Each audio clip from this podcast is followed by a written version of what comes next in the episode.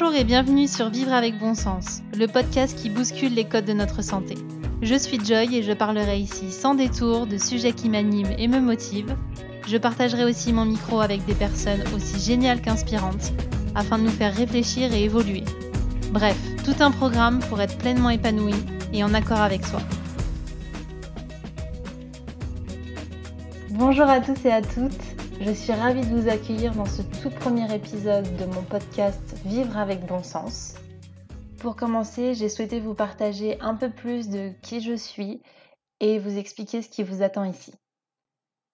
Alors quand on se présente à des gens, on a tendance à dire quel métier on fait, dans quelle situation familiale on est, et j'ai pas voulu commencer par ça évidemment, parce que vous le comprendrez très vite, je suis quelqu'un d'anticonformiste et euh, faire rentrer les gens dans des cases, ça m'insupporte.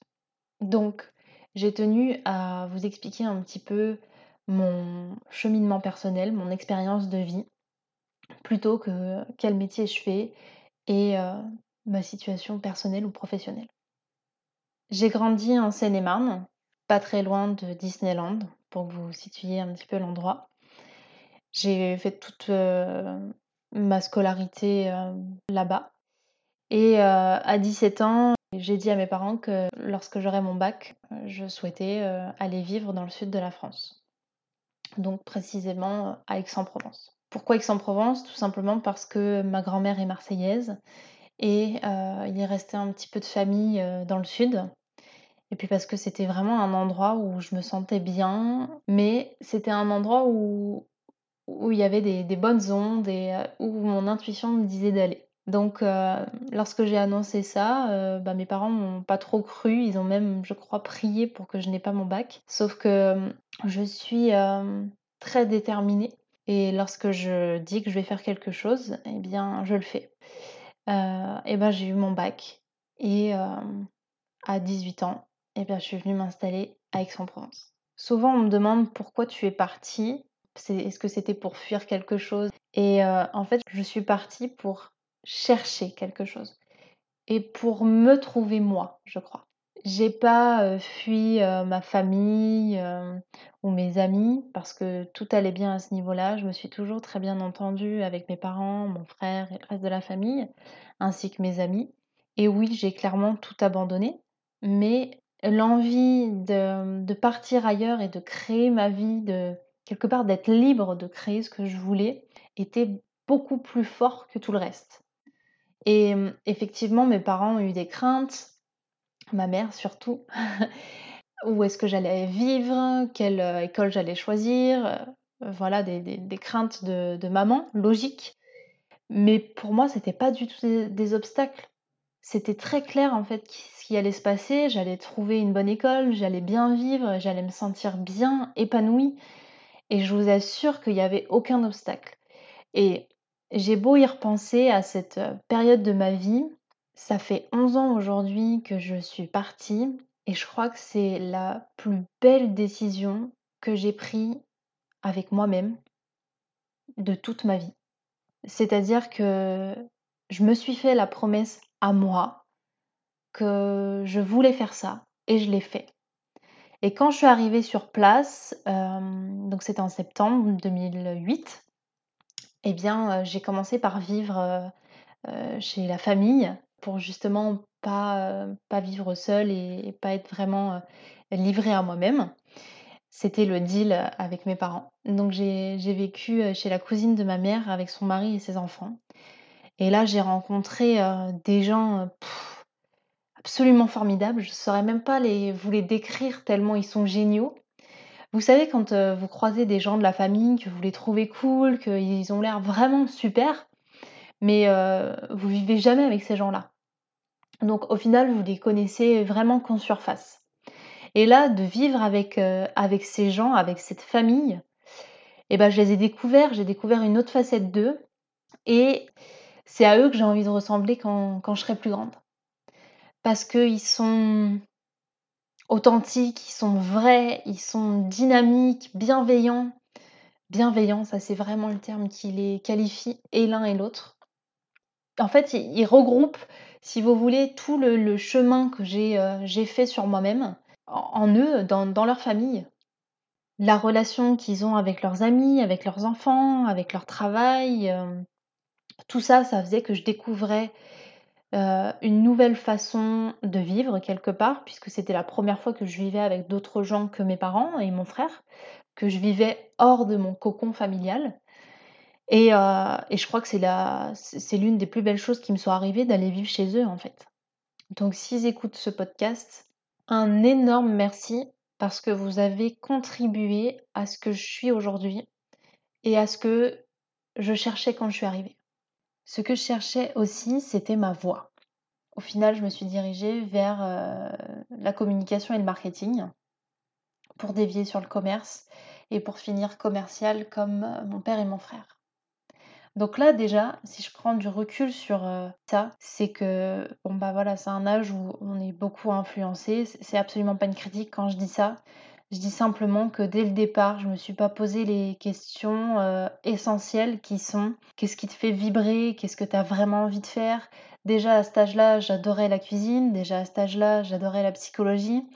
Peut-être qu'effectivement c'était une voie qui était fermée, peut-être que c'était pas ouvert pour l'avenir, mais en tout cas, c'est ce qui me plaisait moi, donc j'aurais peut-être pu tester. En tout cas, c'est pas avec des regrets qu'on avance. Mon parcours est ce qu'il est et euh, c'est ce qui le rend intéressant, dans le sens où euh, bah, je suis allée dans, une case qui est celle de faire un petit peu comme papa et, euh, et, mon frère, parce que j'avais la personnalité pour. Donc j'ai fait des études dans la communication, puis dans le marketing, puis dans le commerce, et je suis devenue commerciale terrain parce qu'il fallait que je sois sur le terrain. Donc voilà comment a commencé ma carrière professionnelle. Lorsque j'étais étudiante et quand j'ai commencé à rentrer dans la vie active, j'avais un, schéma très classique. C'est-à-dire que euh, voilà, j'avais euh, rencontré quelqu'un, on s'était installé ensemble, euh, j'avais un métier qui me plaisait, au-delà du fait que c'était pas forcément choisi du plus profond de moi-même, mais en tout cas, j'y étais bien avec des collègues qui me faisaient passer d'excellentes journées. Fait, j'ai créé ma vie sous un format très basique et ne voyez pas le terme basique comme quelque chose de péjoratif. Simplement, rien n'était conscientisé. Mon objectif, c'était de gagner beaucoup d'argent pour acheter un appartement, faire des enfants, acheter des fringues, des chaussures, aller acheter ce qui était trop bon au supermarché du coin, aller faire du shopping le dimanche matin ou faire des commandes sur Amazon à tout va.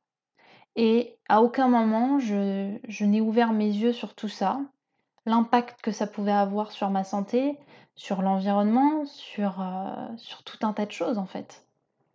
Sauf qu'à ce moment précis, j'ai tellement des grosses œillères devant les yeux que mon ouverture d'esprit est très limitée, que je suis influencée par la télévision, les réseaux sociaux et la société en règle générale, et que du coup je remets absolument pas en question mon fonctionnement et ma façon de penser. C'est uniquement avec les événements de ma vie, les différents voyages et rencontres que j'ai pu faire, que j'ai compris que ma façon d'être, ma façon d'agir n'avait pas un impact que sur mon bonheur à moi. Et surtout que mon bonheur à moi ne voulait pas dire le bonheur de, tous les autres.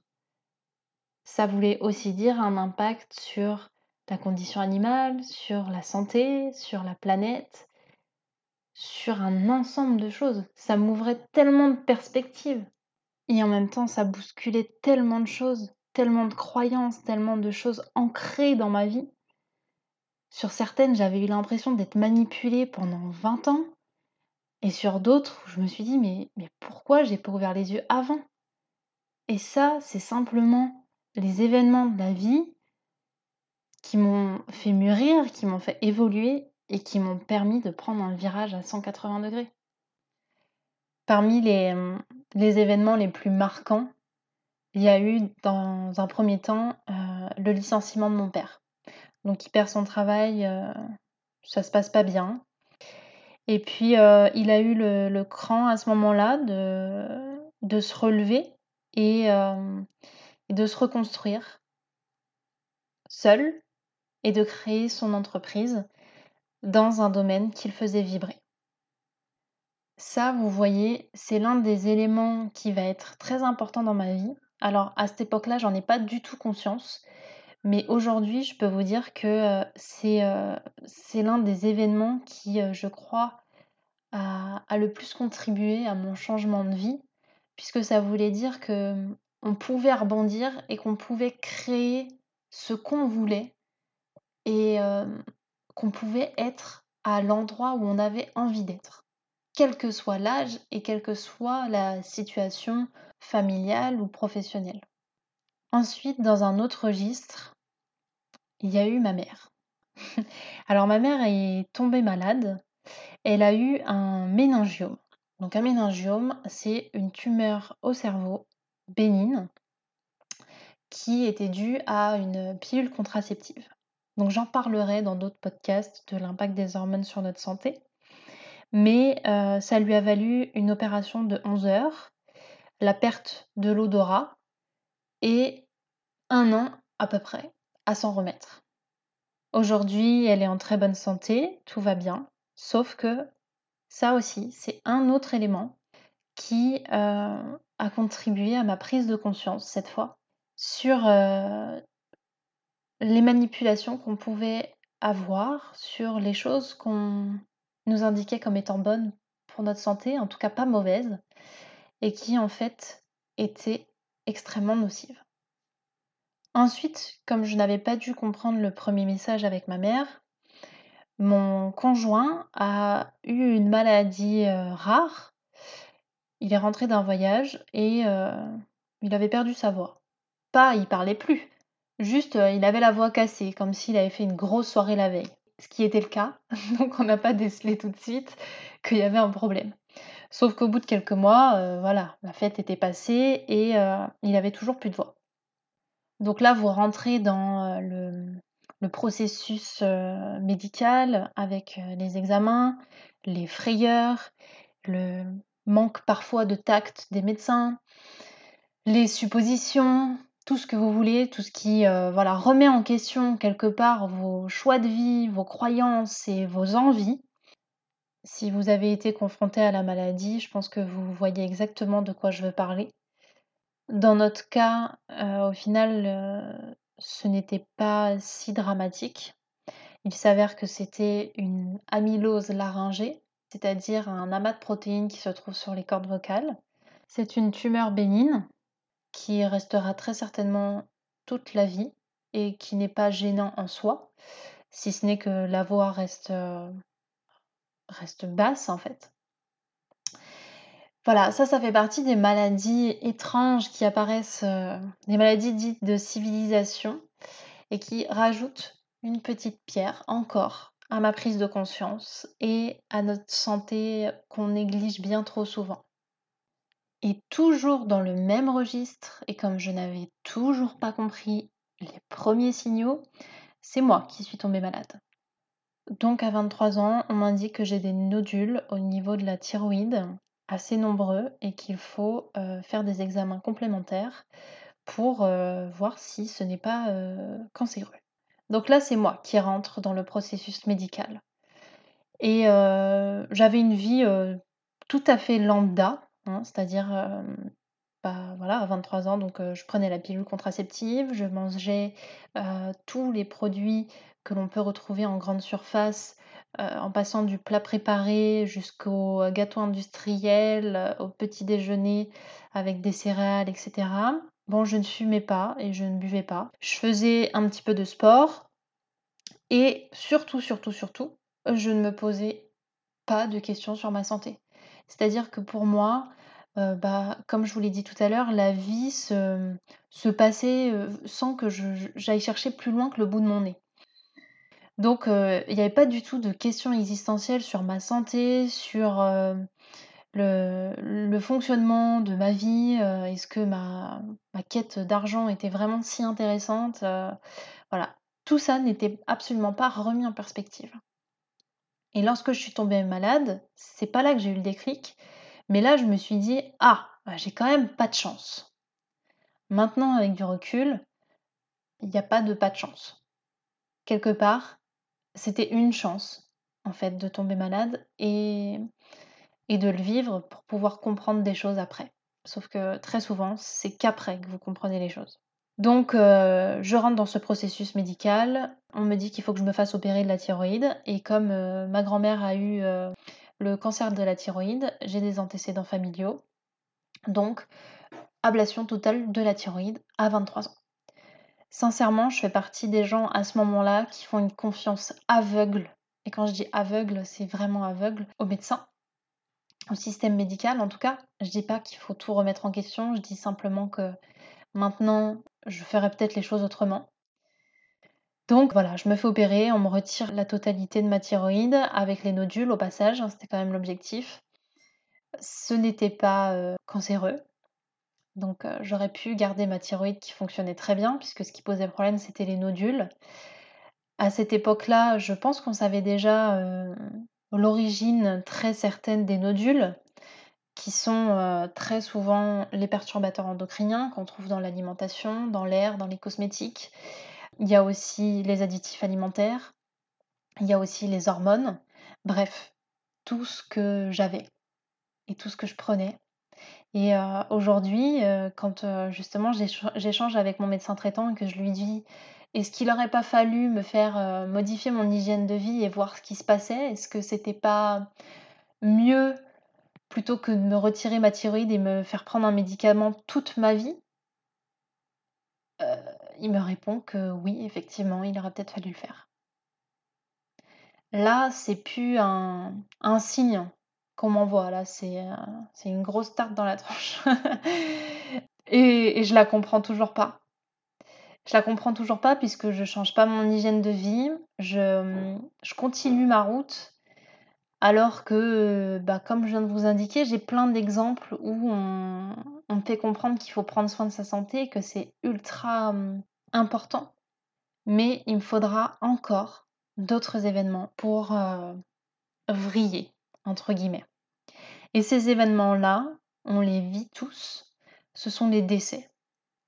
J'ai eu une période où ma famille a subi beaucoup de décès d'un coup, soit dû à des maladies comme des cancers, euh, la maladie de Charcot, ou à la vieillesse, ou à des accidents. Et le plus marquant, celui qui m'a fait avoir ce fameux déclic qui se présageait, hein, mais euh, que je n'ai pas eu plus tôt, c'est le décès de la sœur de ma grand-mère, donc c'est-à-dire ma grande tante, qui habitait également dans le sud et avec qui j'ai vécu après ma famille formidable. Dans le genre euh, famille formidable, euh, bah là vous voyez, je, je voudrais la grande tante. Et bah là vous avez la grande tante qui est même plus bienveillante, c'est la réincarnation de Mère Teresa voyez Donc en fait, lorsque ma grande-tante euh, est décédée, ça m'a fait un électrochoc. Alors elle n'est pas décédée à cause d'une maladie, etc. Elle a eu un accident de voiture. Dans la voiture, il y avait ma grand-mère et euh, ma grand-mère s'en est sortie, mais pas elle. Cet événement-là de ma vie, c'est vraiment où je me suis dit waouh, la personne la plus bienveillante, qui a tout donné dans sa vie pour les autres, et eh ben elle perd la sienne comme ça. Et j'ai trouvé ça, euh, bien sûr, tellement triste, mais tellement, euh, tellement injuste de se dire qu'on pouvait faire autant de bien dans sa vie et, être envoyé vers la sortie en une fraction de seconde. Et donc là, je crois que je me suis fait une promesse inconsciente qui était de faire de ma vie quelque chose qui avait du sens qui me parlait, quels que soient les obstacles, quelles que soient euh, les craintes des autres, mais ne pas attendre. Ne pas attendre que je sois plus âgée, que j'ai une meilleure situation, que euh, peu importe les excuses en fait que je pouvais créer, c'était surtout ne pas attendre que. Il fallait faire, il fallait passer à l'action. Au même titre que quand je suis passée à l'action à mes 18 ans, j'ai dit quelque chose, je le fais. Et bien là, cet événement-là, ça m'a juste rappelé que la vie tenait à rien et que c'est moi, toi, vous, nous qui décidons euh, ce qu'on en fait. Et quelque part, c'est dramatique d'avoir attendu un, événement euh, si, euh, si tragique pour comprendre tout ça, pour comprendre que la santé, c'était primordial, pour comprendre que nos choix de vie, ça façonne qui nous sommes, notre bonheur, notre épanouissement. C'est pas un regret quand je dis ça. Je dis simplement que ces événements de la vie, bien sûr, qui sont faits pour, pour nous faire comprendre tout un tas de messages qu'on met peut-être du temps à comprendre. Le principal déjà, c'est de les comprendre, c'est de, se servir d'eux pour, euh, pour évoluer, pour, pour, se dépasser, pour s'élever, mais il ne faut pas attendre. Quand j'ai pris la décision de quitter mon travail et de créer mon entreprise, c'est euh, à elle, c'est à ma mère Teresa euh, que je dédiais ça en fait. J'avais décidé, moi, de ne pas attendre et profiter de ma vie. Et profiter de ma vie, ça ne voulait pas dire gagner beaucoup d'argent. Ça voulait pas dire avoir une belle voiture ou plein de choses matérielles. Ça voulait surtout dire faire un travail qui me fait vibrer, avec des valeurs qui me correspondent. Ça voulait dire ouvrir mon esprit, apprendre de nouvelles choses. Ça voulait dire aller chercher au plus profond de moi qui je suis vraiment et mmh, faire les choses avec du sens. C'est comme ça que j'ai créé euh, Sérieusement Gourmand, qui est une entreprise qui a pour but euh, de vous accompagner dans vos changements de vie et euh, de vous accompagner vers la pleine santé. Je me suis donc reformée à la fois sur une partie sur la partie psychologique avec le développement personnel et puis à la fois sur la santé. Donc là, ça concerne plus la nutrition avec tout ce qui est naturopathie, ayurveda, etc. Mais également plein d'autres domaines qui sont totalement complémentaires et qui contribuent à notre épanouissement. Et c'est aussi pour ça que j'ai voulu créer ce podcast, Vivre avec bon sens, pour à la fois vous expliquer qu'il y a des signaux qu'on ne voit pas toujours, que les maladies, les décès, tous les caps de la vie sont parfois euh, des cadeaux mal emballés et qu'il faut du temps pour comprendre le message qu'il y a derrière, pour euh, pouvoir ouvrir le cadeau et faire waouh, merci.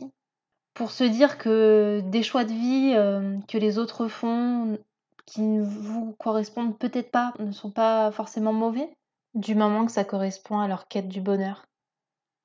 Je voulais aussi que vous vous demandiez Qu'est-ce que vous voulez Qui vous voulez être Qui vous voulez autour de vous Qu'est-ce que vous voulez ressentir De quoi vous voulez vous souvenir Sur quel point vous voulez être fier de vous Quand vous aurez 100 euh, ans ou 120 ans, si vous refaites justement cette petite rétrospective de votre vie, qu'est-ce que vous voulez raconter? Donc j'espère en tout cas que par ce podcast, vous aurez compris un petit peu plus qui je suis, pourquoi je souhaite vous parler de tout un tas de sujets. Parce que la vie, c'est pas quelque chose euh, de, de lisse, c'est pas juste la santé, c'est pas juste l'état d'esprit, c'est pas juste le, le cheminement personnel, c'est un tout, c'est un ensemble de choses. C'est c'est des choses qu'on met bout à bout, c'est des sujets qui s'entremêlent, qui se complètent. Vous êtes un tout, vous n'êtes pas seulement votre travail, vous n'êtes pas seulement votre situation familiale, vous n'êtes pas que maman, que papa, que frère, que sœur. Vous êtes un ensemble de choses. Et le plus important, c'est qu'est-ce qu'à l'intérieur de vous, vous êtes. Moi, je, suis un mélange entre Xena la guerrière et Superwoman. Je, ne le dis pas avec prétention, je dis simplement que je suis Xena la guerrière parce que les événements de ma vie font que je suis quelqu'un de super déterminé et de combative. Mais je suis aussi superwoman parce que j'ai envie de sauver des gens, j'ai envie de les accompagner pour qu'ils aient ce nouveau souffle et que et perdent pas de temps à des endroits où ils se sentent mal, à des endroits où, ils tournent en rond, où on rumine des choses qui sont mauvaises. Vous êtes les seuls à savoir si vous vous sentez bien à l'endroit où vous êtes, si vous êtes en bonne santé. La santé, ça passe par euh, un état psychologique sain, par un bon moral. Ça passe par un physique euh, fort, construit, pas fort avec des muscles bien sûr, mais fort euh, qui tient la route, qui peut vous emmener loin, où vous pouvez gravir une montagne, où vous n'avez pas le souffle euh, coupé dès que vous montez quatre marches. Et c'est aussi socialement, est-ce que vous arrivez à vous ouvrir aux autres, à livrer ce que vous avez au plus profond de vos tripes? Là, je viens de vous faire un podcast qui, je sais, va en perturber beaucoup de ma famille parce que j'ai livré beaucoup de choses personnelles. Mais c'est ce qui nous rend humains. C'est ce qui nous rend euh, vulnérables. Et la vulnérabilité n'est pas mauvaise. C'est aussi ça. C'est, la vulnérabilité, c'est, couplé avec le courage. C'est avoir le courage de raconter son histoire pour, euh, pour inspirer, pour créer des déclics, ou pas. Mais peu importe, avoir le courage de dire bon bah voilà, euh, voilà où j'étais, voilà où je suis aujourd'hui, voilà ce que j'ai appris. Et, j'espère que ça vous parlera. Euh, voilà, j'espère tout simplement que ça fera écho sur certaines choses. J'ai pas beaucoup beaucoup parlé de, de, ce qui vous attend dans ce podcast. J'espère que vous l'aurez compris, ce qui vous attend, c'est des histoires de vie, c'est des prises de conscience sur certains sujets. Donc j'aborderai des sujets en solo sur la nutrition, sur le développement personnel, sur, euh, sur la santé en règle générale, sur l'épanouissement de vie. Je, partagerai aussi mon micro avec des personnes euh, qui ont des expériences de vie euh, absolument dingues, des gens qui sont experts dans certains domaines. Donc j'ai parlé par exemple des hormones pour ma maman, bah ça pourrait être ce sujet-là, ça pourrait être sur, euh, sur la nutrition. Voilà, j'ai plein de choses à vous dire et euh, tout ne vous parlera pas forcément et c'est pas grave. Mais en tout cas, ce que j'espère, c'est que ça apportera un petit élément dans votre vie, une petite pierre. Voilà, parce que c'est comme ça qu'on construit les choses et, euh, qu'on arrive à, faire émerger des changements et, et des épanouissements surtout. En tout cas, si vous êtes arrivé jusqu'ici, je vous remercie de m'avoir écouté. Si ce podcast vous a plu, n'hésitez pas à me laisser un petit commentaire, à mettre une note et également à le partager. C'est le tout premier, c'est celui qui va créer les fondations pour la suite. Donc euh, je voulais vraiment vous livrer un petit peu plus de moi pour que vous compreniez ce que ça veut dire pour moi vivre avec bon sens. Et j'espère que vous aurez compris que ça veut dire tout un tas de choses. Je vous souhaite une très belle journée et je vous dis à très bientôt sur Vivre avec bon sens.